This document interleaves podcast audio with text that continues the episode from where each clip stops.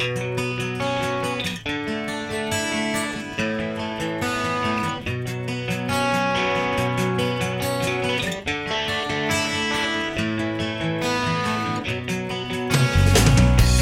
for listening to Chapters. My name's Jim Derick.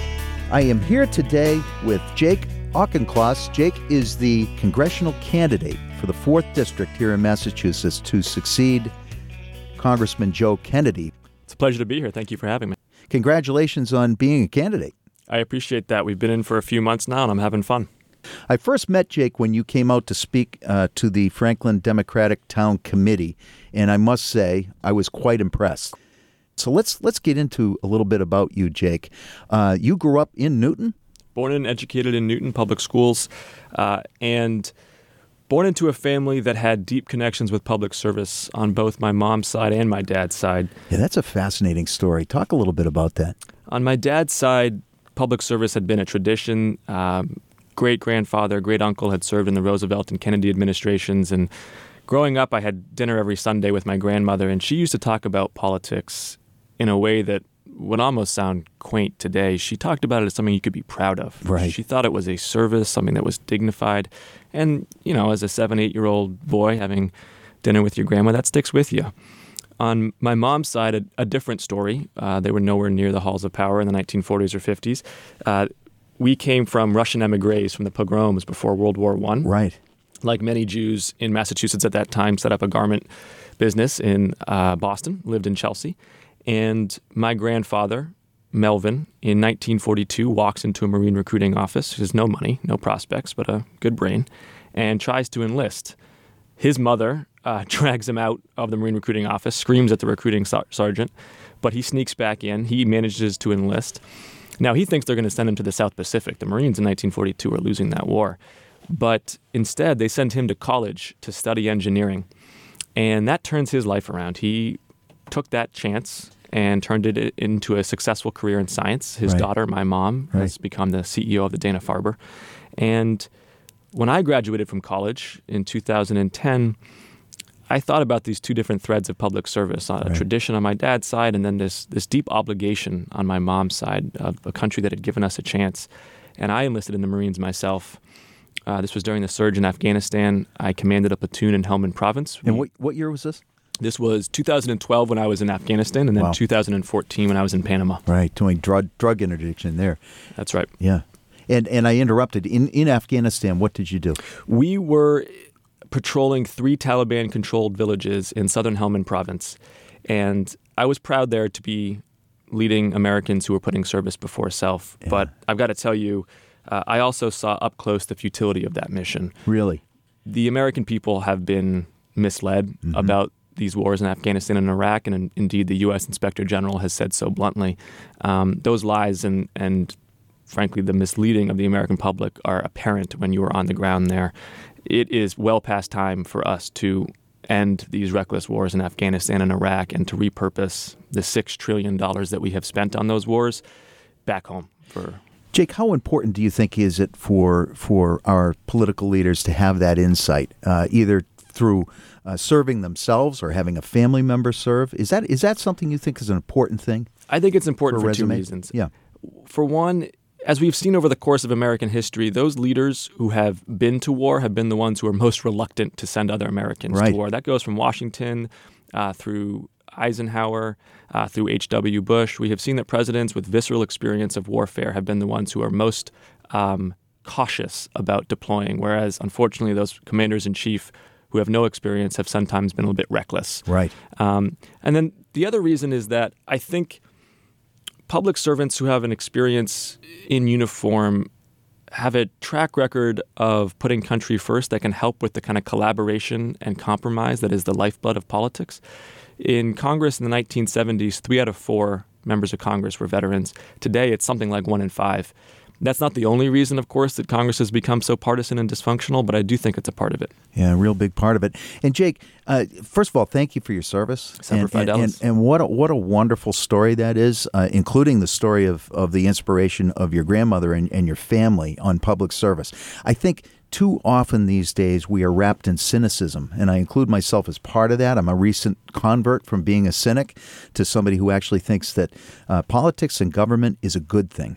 And uh, uh, of course, it all, it all, all of it has problems. Uh, we are human beings, and as a result, we create problems. But um, truly, uh, uh, it's a wonderful thing to want to be a public servant. Beyond that, Jake, uh, you are also a highly educated individual in that you are both a graduate of Harvard and MIT.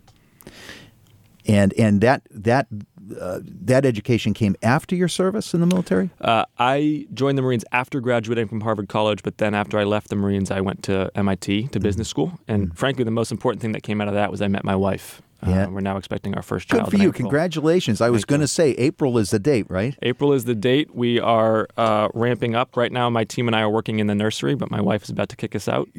Yeah, wonderful. So you have been a city councilor now in Newton for how long?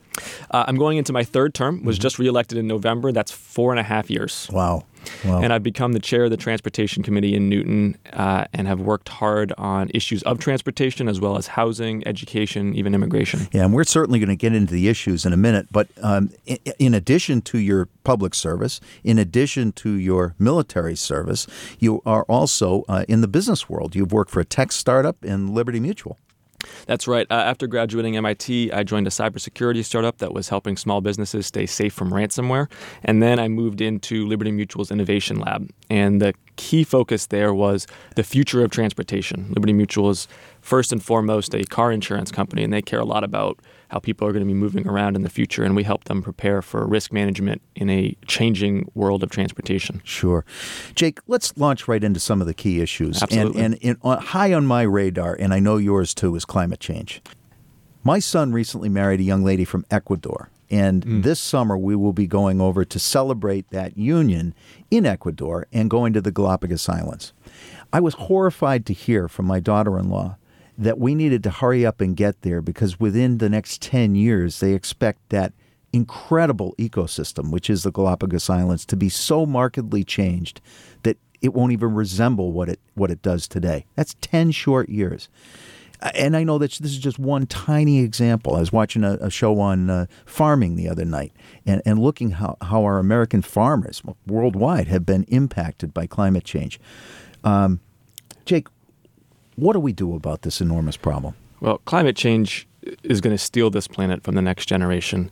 And I think there's no question that it's an existential issue that we need to address globally, nationally, locally.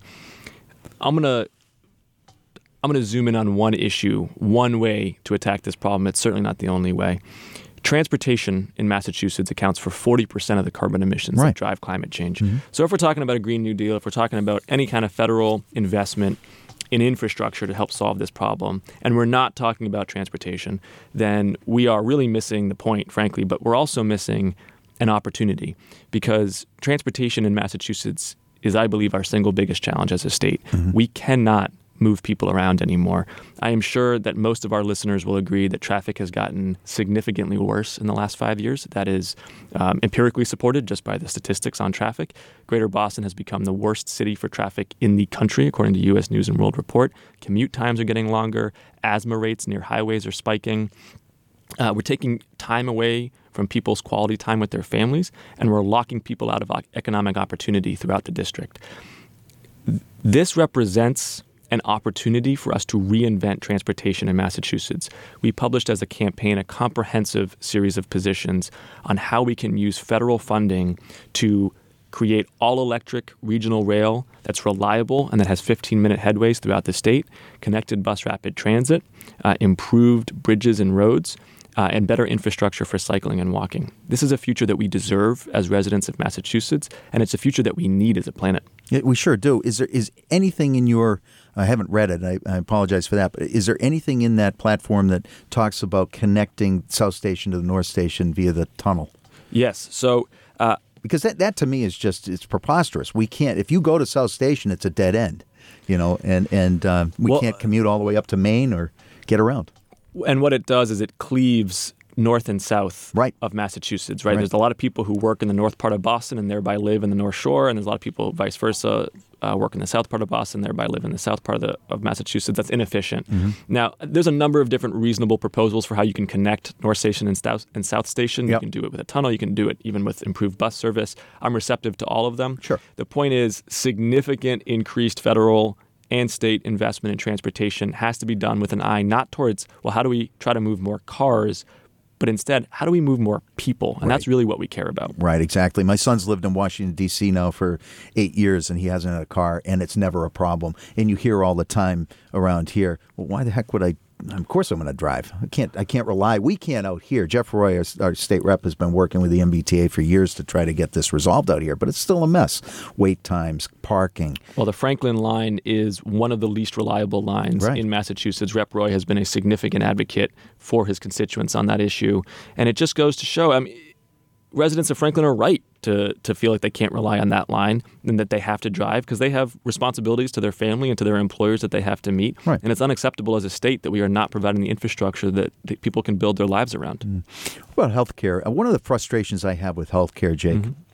Is that I hear all the time talk about under the umbrella of healthcare. We need to do something about healthcare, and oftentimes our political leaders are really talking about financing mechanisms for healthcare. Sure. So there's there's two layers, and you come from a, a, a medical family. Both of your parents are physicians, correct? That's right. Yeah, and so you're you're well aware of, I'm sure, some of the economics with healthcare. Can you unbundle it a little bit for us? Because we really have two systems. We have one is the financing for the healthcare that we receive, and one is the healthcare itself, uh, and they are inter- interrelated, but they have their own separate issues. I come from a healthcare family. Our, our kitchen table has been the national healthcare debate from patient to provider. We've worked through illness together, including uh, the lonely slide into Alzheimer's, unfortunately. Um, this issue I understand um, both personally and also professionally. Um, and I also bring humility to it because healthcare as a field and as an industry is the single most complicated aspect of our economy. And so any politician has to have a level of knowing what you don't know and, and a willingness uh, to ask experts to help guide the discussion, which I think, unfortunately, we do not see often enough. Um, Thank you. Here in Massachusetts. That's right. So I'm going to lay out first a couple of principles that I have about healthcare. Uh, the first is healthcare is a human right. It should be universally affordable and accessible. Being ill is a scary thing, and families should be able to work through that without having to worry about going bankrupt because of it. And unfortunately, a huge percentage of cancer patients, for example, end up going into debt to treat cancer. Uh, in one of the wealthiest countries in the world, we can do better than that. Right. Number two, women must control their own reproductive decisions. I'm a supporter of the Roe Act here in Massachusetts. Unfortunately, we're moving backwards on that issue in some parts of the country, and we've got to stop that slide. Uh, and then number three, we have to make sure that we're investing in the basic medical research and in the teaching hospitals that advance clinical care here in Massachusetts. We are the world leader in the life sciences here in Massachusetts. And the Massachusetts 4th especially represents, I think, the single most significant congressional district in terms of healthcare talent anywhere in the country. So any member of Congress from this district has to be able to speak to the amazing cures that are coming out of Massachusetts and the significance that that has for our economy. I'll just give you one example of that. We're about to cure cystic fibrosis here in Massachusetts. That comes from incredible investment and incredible talent working on that issue here. Any federal legislation that might upend the incentives that, that create those kind of cures uh, needs to be significantly examined. Yeah. Um, another example, we may well be the first place in the world to ship a coronavirus vaccine right here in Massachusetts. Right, right, right. It's very powerful. You know, and and underneath all of that is let's go to prescription drugs. I mean, Right. so many seniors that that I interact with on on fixed incomes. People have it's it's a very scary spot. I come from the insurance business, so um, you know, in in the insurance business, fortunately, I wasn't on the health insurance side. I say fortunately because that became such a mess. But uh, just understanding Medicare and Medicaid is is almost impossible for people these days. They need advocates, frankly. Yes. Once they understand it, sometimes they're faced with prescription drug costs that are that are higher than their food bills. Yes. So we need to do something to control uh, uh, medical costs because you're right, it is a right. It should not be uh, the select few privileged that have access to the best drugs. I think of the HIV uh, uh, drugs, which are notoriously expensive. That's I right. think of drugs that I'm familiar with for things like MS and other things that can cost upward of $150,000 a year. Um, these are, uh, and, and then just right on down to blood pressure meds. There needs to be some, in my opinion, some sort of control on the prescription drug end, and that's just one small piece of it. The other thing is, Jake, and this is just from a transparency perspective. I was in recently with my dad who had a heart event at a hospital down in Florida. They said that he didn't meet the criteria for a pacemaker. Now, he's in ICU at this moment, and I'm looking at the doctors saying, what do you mean? What criteria would that be? Basically, when we spent enough time talking, I realized they were talking about insurance criteria. Right. Now, I said, well, what if he wants to write a check? What would that cost us? We don't know. Part of a longer conversation. We can't really have that conversation. You'll have to talk. There was no way to unbundle it and figure out what the real cost of this was in real time for us to be able to make a decision to get him a pacemaker. There's something fundamentally flawed with the system that bills people out at $15,000 for an emergency room stay gets reimbursed at 7000 and the consumer's left with no balance bill saying, "What does this really cost?" Nobody knows what anything costs in the healthcare marketplace and a marketplace where prices are not transparent and where prices are not stable is not a functioning marketplace. Um, we have a system, unfortunately, that prioritizes the billing code and does not prioritize the patient. And uh, the story that you just told, I think, really encapsulates that problem. Just to circle back to prescription drug prices, um, we we have significant work to do to make sure that drug prices do not become an obstacle for people who need those treatments.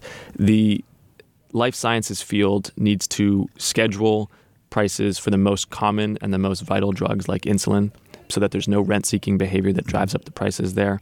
Uh, and then we need to have value based pricing for other drugs that may be more rare mm-hmm. or may have been more costly to develop because uh, most other healthcare fields are required to demonstrate why the value that they're creating justifies the price that they're charging. Mm-hmm. That has not tended to be the case with pharmaceuticals. Right.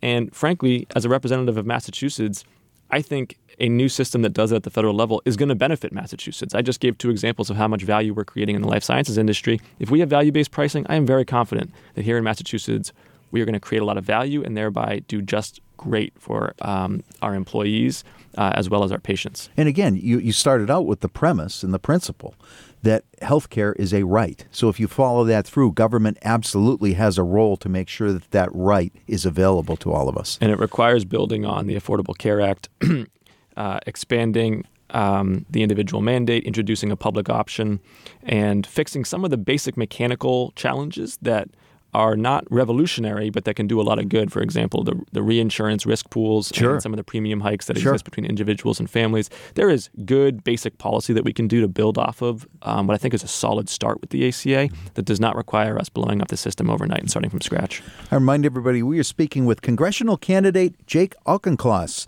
Jake is running to succeed Joe Kennedy in the 4th Congressional District here in Massachusetts. My name's Jim Derick. This is Chapters Radio. You can find my podcast also at chaptersradio.com. And we're talking with Jake about some of the important issues that uh, he is hoping to represent us on as he makes his way to Washington, hopefully. Um, you are going to be a new dad here shortly. About a month uh, and a half, that's right. I was surprised to see you at our recent uh, opening of the Safe Coalition offices, not because I didn't think that you'd be there for mm-hmm. some any reason other than you're busy. And Jake, this is hard work campaigning. It's hard work. It's fun. But you have to show up. Yeah, yeah. And this goes back to a question that I oftentimes get, which is how does a city councilor in Newton um, relate to a district that is socioeconomically very diverse? Right. Median income in Brookline, for example, is about five times what it is in the south coast of the district. And the truth is, you cannot convince people. You have to show people. That's right. And it, it's not going to happen, frankly, in one campaign. This is something that is demonstrated over the course of many terms and is demonstrated through showing up to the events that people care about, to having an open door policy for elected officials at the local and state level, for union leaders, for uh, residents when they have challenges. This is something that I've done as a city councilor in Newton as I've tried to deliver excellent constituent services. This is something that I've done as a Marine platoon commander when I tried to take care of my Marines. And this is something that I would commit to doing uh, across the Massachusetts Fourth to ensure that people recognize that I treat this job as a job that is first and foremost about constituent services. You know Jim McGovern. I do know Jim McGovern. I love Jim McGovern. Jim McGovern, Jim shows up he shows up and does his job. and he has his priorities straight. He does, and I will. I remember seeing him standing out at a uh, uh, pole in Franklin, sweating. It was a rare hot day, and he's got his sleeves rolled up and his tie hanging down low, and went to shake my hand, and I said, "Sir," I said, with, with all thank you, but for all, with all due respect, what are you here for? You're uncontested. He looked at me. I'm doing my job.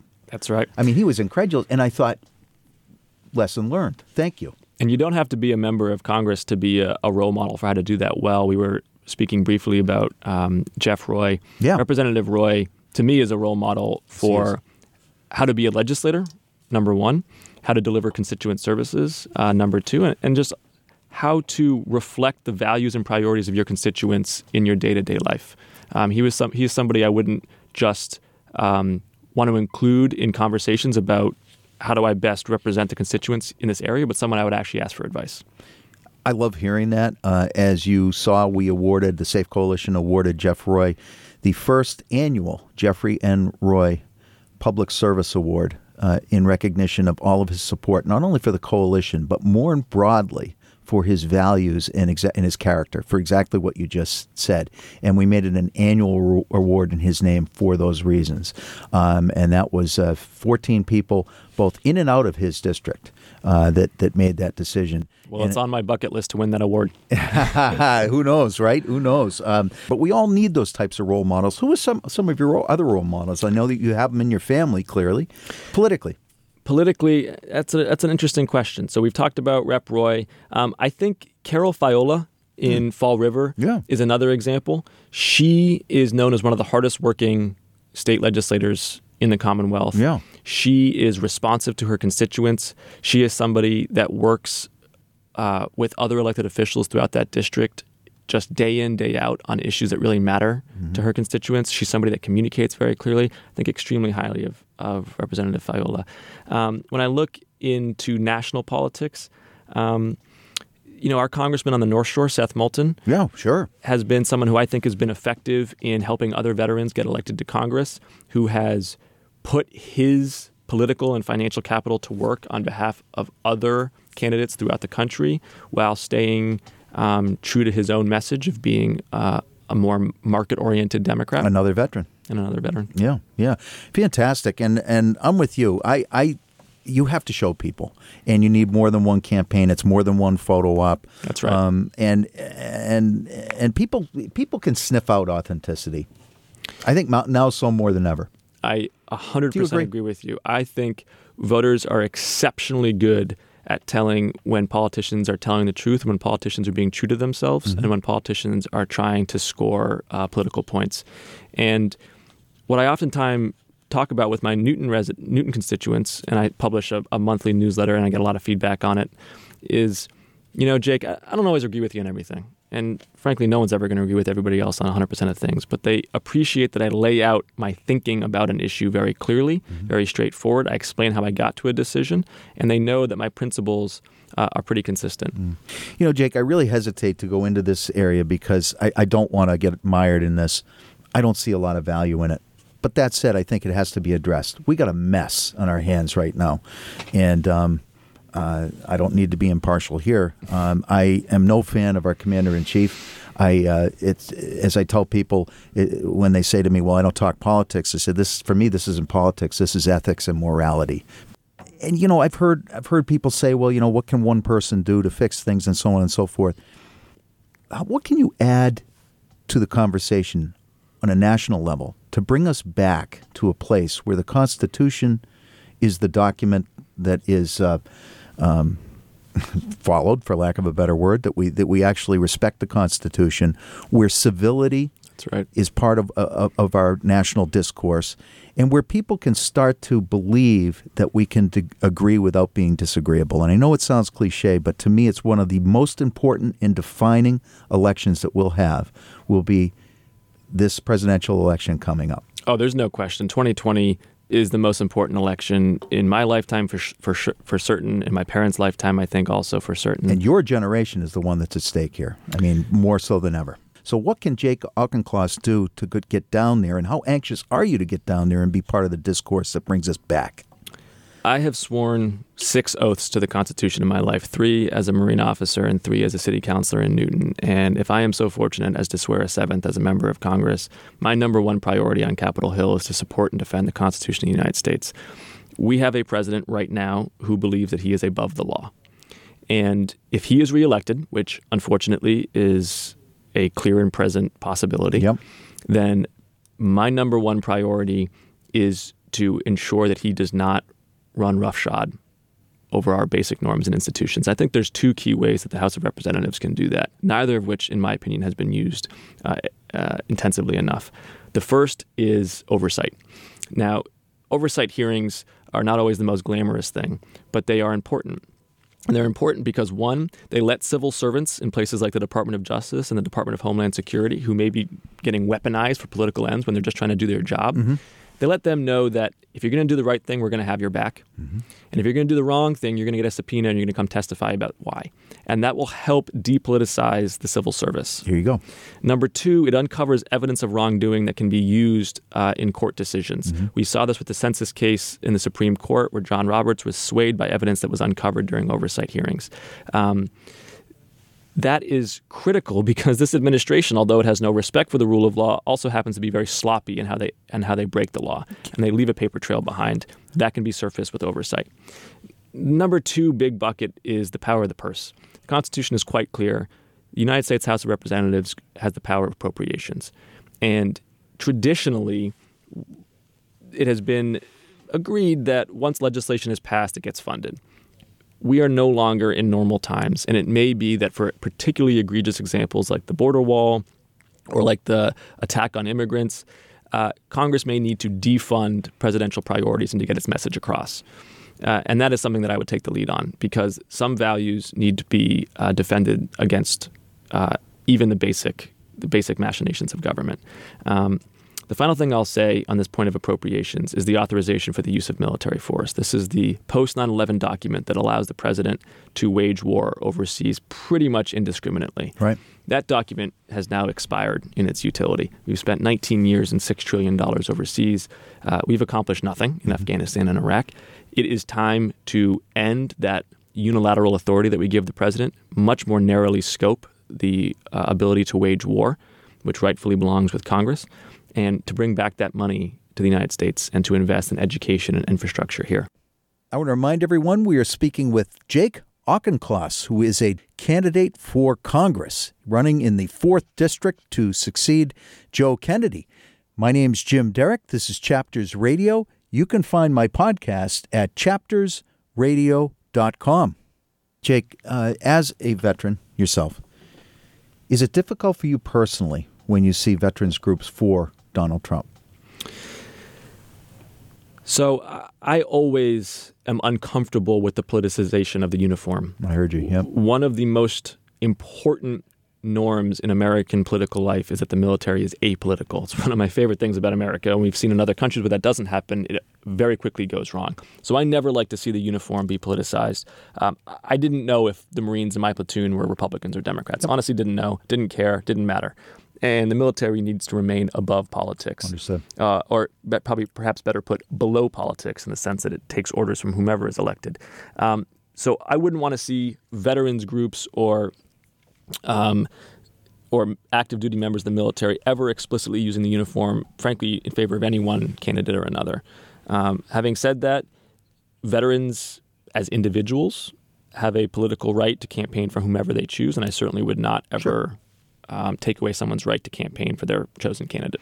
Here's what bothers me you have a commander in chief who is more than willing to tell um, 60 or more servicemen and women that they're experiencing headaches when they have traumatic brain injuries after an attack, uh, after the missiles landed that uh, Iran uh, fired. He has, um, I have a dear, dear friend who just retired, 35 year, and a fellow Marine, retired, a 35 year career in the CIA, who left uh, and says morale, he, he's just never seen anything like it. It is beyond anything he could have. Well, the believed. president says that they're liars and incompetent. Of course, morale is low. Of course, but we have people being dismissed, uh, military leaders and others from from cabinet posts, from from um, uh, important positions that, that could be really valuable to the president now for uh, for not being loyal. This duty of loyalty that seems to be so high. So it's a it's a very very dangerous environment that we're in right now, and it bothers me when I see military people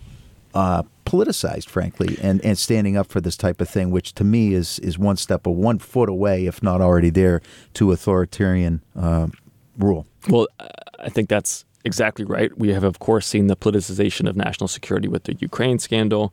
Um, we've also seen it in ways that are probably not immediately obvious to the American people, but might become a crisis. For example, the pandemic preparedness unit of the National Yes. Security Council was defunded.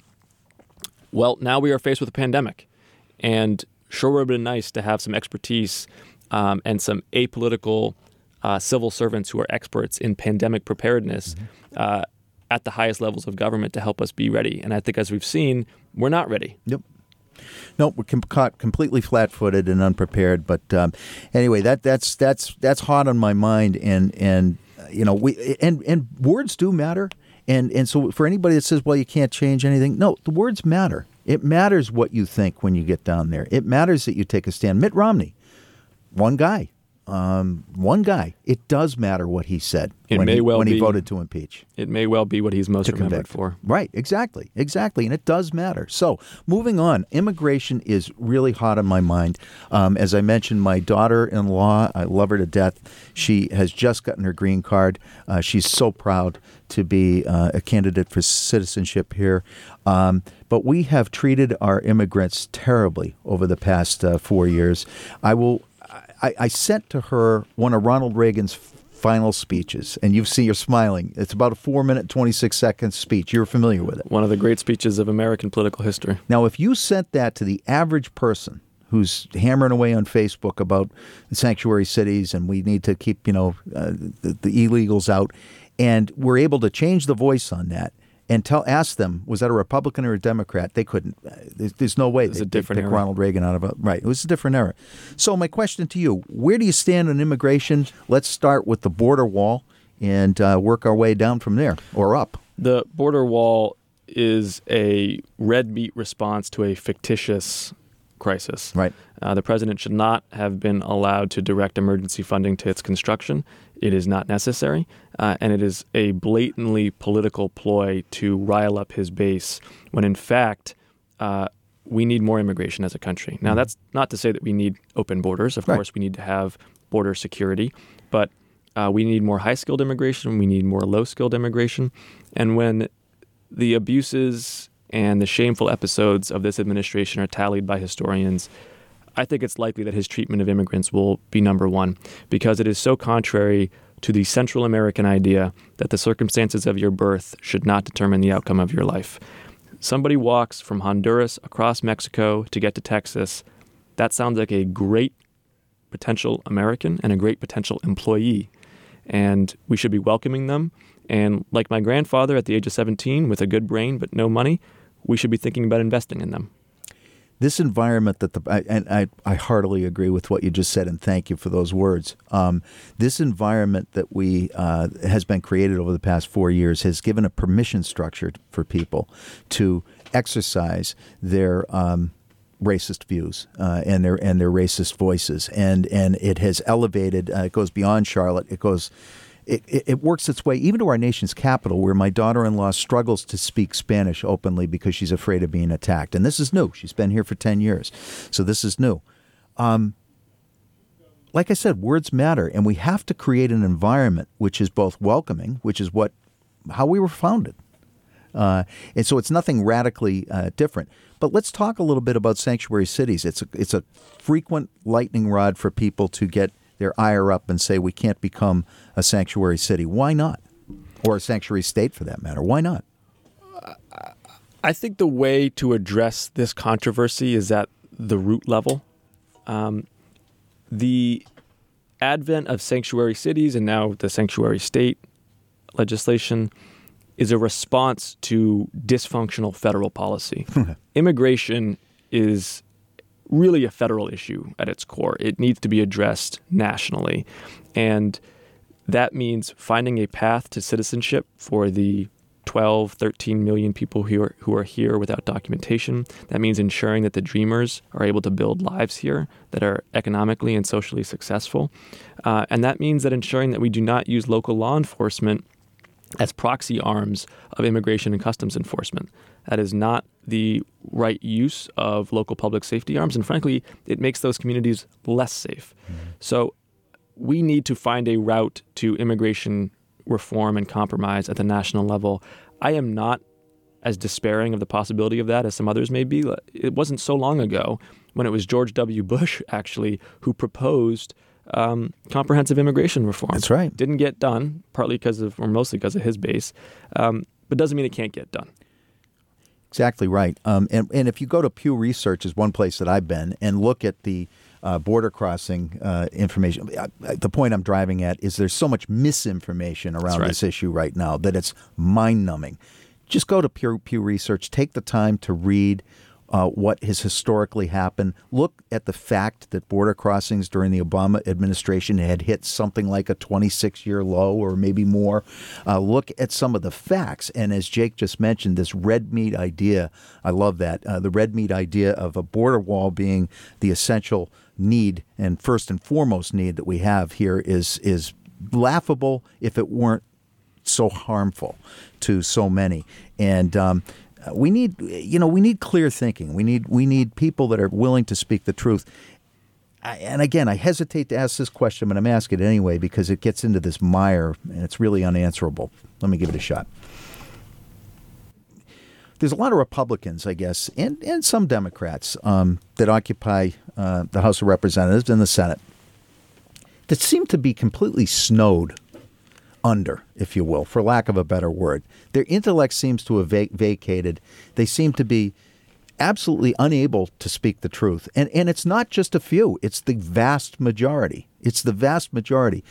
Joe Kennedy had a, um, uh, had a forum at the uh, Kennedy Library, where he brought uh, two Democrats and two Republicans in, uh, colleagues of his, to talk uh, about civility in politics. This was uh, about a year ago, and Rep. Roy took me. And I'm listening to these otherwise intelligent people defend this commander in chief by saying basically, you don't understand what it's like to go back to a district that support 98% of which supports this administration and try to work in that environment, basically asking for permission. Representatives in Congress do not swear an oath to be popular. They do not swear an oath to That's the president. They swear an oath to the Constitution of the United States. You had mentioned otherwise smart people. We're not lacking for intelligent people in Washington, D.C. We're not lacking for clever ideas in Washington, D.C. We're lacking for political courage in Washington, D.C. You just said in 30 seconds what I was trying to say for four minutes. Um, beautifully put. That's exactly where I was headed with that. So it's political courage. It's do I put the interests of the greater body that I serve above my own? I want to pause to remind everybody we are speaking with Democrat for Congress Jake Auchincloss. He is running in the 4th District here in Massachusetts to succeed Joe Kennedy. My name's Jim Derick. This is Chapters Radio. You can find my podcast at chaptersradio.com. Uh, Jake, what other issues that you find? I mean, we've, we've covered immigration, we've covered the environment. Um, what about taxes? I mean, what, what, do you, what do you think we need to do federally as far as taxes and our tax rates or more our taxing system? Well, one, we need to ensure that special interests do not write our tax code. We tried to get tax reform. I say we kind of broadly as Americans tried to get tax reform done a few years ago, and you know who got it halted in its tracks was TurboTax. Mm. That is unacceptable. It's unbelievable. TurboTax does not get to write our tax code. Americans get to write their tax code. The Trump tax cuts were a sugar high for the economy. They helped big companies. They did not help the middle class. We've got to rescind those tax cuts and make sure that we are helping out working class and middle class Americans, giving them uh, the investment that they need in education and giving them the infrastructure spending that they need to be able to support their transportation um, and energy needs. We also need to ensure that we have a pro- progressive tax code in place. And I think the most important way we can do that is with an estate tax. Uh, really? If you make $100 million, I think that's great. And you probably created a lot of jobs along the way and a lot of value along the way. But you can't just give $100 million directly to your kids. I think you got to be able to pay it forward and make sure that other kids who are not as fortunate as yours get a good, strong start in life as well. And an estate tax helps to make sure that that's the case. I always thought that as a, as a regressive tra- tax because you've been taxed on the money as you've earned it, and then you're taxed again. And I know a lot of people in Martha's Vineyard, as an example, who own acres and acres of land that have been in the family for years, and they're not rich except on paper with their real estate. And they're per- and because of estate taxes, they have trouble transferring that, and a lot of land's lost. Well. Re- no, it's it's a progressive tax in the in the definitional sense that it tends to tax those who are wealthier more than those who are poorer. Okay. Okay. Um, a regressive tax would be something like a you know a, a food tax, um, in, in, that it would impact those with less income more than those with with more. Um, so an estate tax is, a, is an inherently progressive tax. It is a politically challenging one, to be right, candid, right? Uh, because of exactly what you just described. Yeah. Uh, but paper wealth is still wealth. I mean, that can still be liquidated, mm. and passing it on to your kids is a perfectly appropriate thing to do. Um, but it is also important to recognize that there are a lot of people, and a disproportionately um, uh, African American and Latino people, who do not have inherited family wealth, mm-hmm. who have been carved out of the ability for families to amass wealth in American history because of redlining and other policies. And, and a, a progressive estate tax helps to invest in those kids, as well as ensuring that you're able to support your own kids too if you've been successful. Thank you for that. Uh, two things burning on my mind. One, mental health parity um, and substance abuse. I'll put them, they're yes. both one and the same. We're in a system right now uh, that the Senate here in Massachusetts just passed the uh, ABC mental health uh, bill, which is trying to level the playing field and give uh, guarantee access to people. But the fact of the matter is, we have uh, insurance companies who have been allowed to skate around this law. That's the best way I can describe it for for forever. Um, I know from personal experience, having tried to access the mental health system on behalf of my family members, uh, that that access is limited at best, that reimbursement is limited at best, and that again, it's a situation. It, I'll take addiction treatment, uh, which is now classified by the National Institute of Health as a mental illness, addiction that is. Mm-hmm. Um, it is a if you have the haves can get access to the best treatments, the have-nots are remanded to state facilities at best. What can we do to clean up this situation that um, has been plaguing us for years? That is access, equal access to mental health and addiction services. Well, I think, and this is starting to get better, but unfortunately, it is still too prevalent in the basic conditions of, of federal programs, which is we need to treat addiction as a disease. And that means um, you require all federally funded insurance policies like Medicare and Medicaid to provide parity when it comes to mental health and addiction treatment. Uh, then there's more tactile things that we can do, tactical, excuse me, things that we can do at the federal level to help with addiction. Um, the prescription drug monitoring program, yeah, is a really important way to do that. That basically um, allows for national tracking of the uh, prescribing and the supply chains behind prescription drugs, especially, of course, the ones that are highly addictive, and making sure that physicians who are prescribing them understand what they are prescribing and breaking the link between the pharmaceutical companies that have an incentive to prescribe more and the physicians who are their frontline uh, basically salespeople. Of course, we have that here in Massachusetts. The the problem has been that there's no teeth in it, uh, that it's been voluntary, and you know we've got to put teeth in it. There has to be political courage in these areas to get to, to overcome these lobbying groups and everything else. And from an insurance standpoint, um, you can you can give parity of coverage, but then you can limit. Uh, who's in network. So I'll give you an example. I had a loved one who needed uh, substance abuse treatment and was horrified to find out that a national insurer uh, a big one that we'd all recognize with a big building, had two providers in network, and those two providers, one of them was graded like a one star, and they were barely even in the business any, anymore. And the other one wasn't had no beds, so we were left to, on on basically a, what amounted to be a negotiated private pay. So I mean, there's all kinds of ways around this, and it's it's a it's a maze. I think we just need some political courage to stand up against these lobbying groups to get through this because it's law. I agree, and I also want to circle back to what we had talked about about uh, the Safe Coalition and about the Opioid yep. Resource Recovery Center.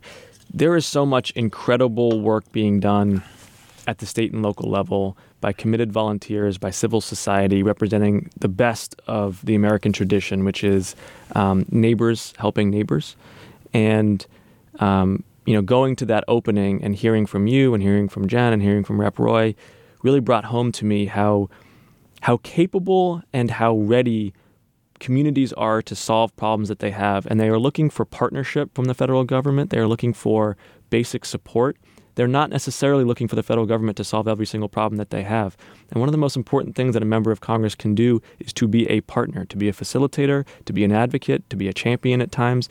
Um, but you don't always have to show up and say, here's what we're going to do. A lot of times, other people have better ideas than you who have been living it day in, day out. You are so right. Uh, it, a good example is the area of grants. So there's a lot of federal grants available to for people like us. And some of them, frankly, have guardrails that are outdated. That's right. Uh, they have lanes that are outdated, so you've got to run a very narrow r- lane. Uh, last thing I'm going to, well, I should ask your position on legalization of marijuana. So I was in favor of decriminalizing marijuana. I do not think that we need to be arresting people for smoking a joint, and I think those uh, that criminal enforcement was disproportionately affecting um, black and brown communities.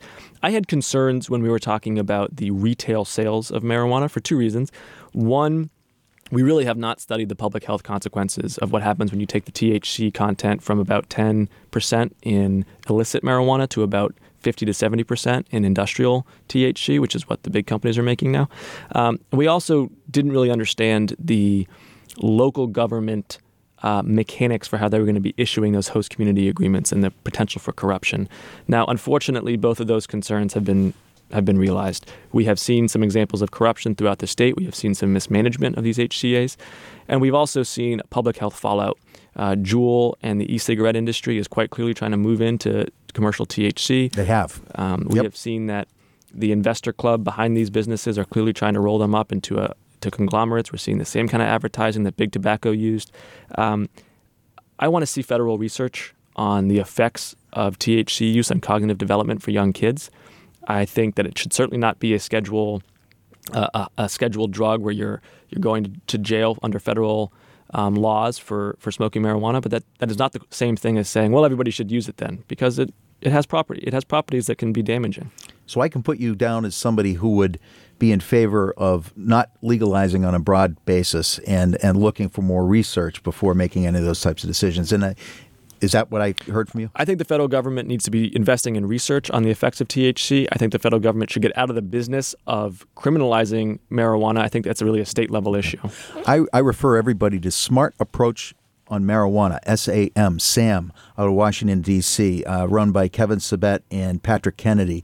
A wonderful organization of which I'm a part. Uh, there's plenty of research on that website uh, that talks about the link between, and, and they're now moving towards causal link between uh, psychosis and underage right. uh, marijuana use. So there's a lot of red flags out there. Anecdotally, right. I see it all the time. Police departments report it all the time, particularly with high concentrate THC. I'm very pleased to hear your position. Jake, what do you like to do when you're not running for Congress and not having a baby?